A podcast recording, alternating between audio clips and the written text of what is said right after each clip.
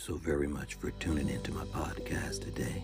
I'm going to be sharing with you Psalms chapter 1, verse 1. Blessed is the man that walketh not in the counsel of the ungodly, nor standeth in the way of sinners, nor sitteth in the seat of the scornful. Verse 2.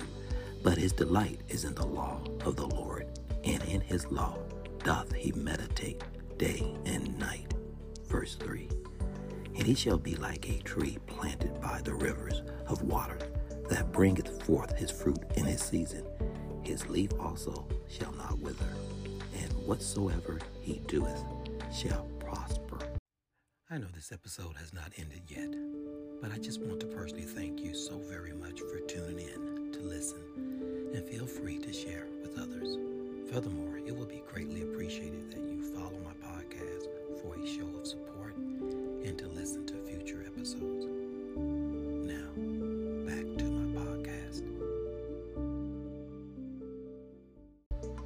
Verse 4 The ungodly are not so, but are like the chaff which the wind driveth away.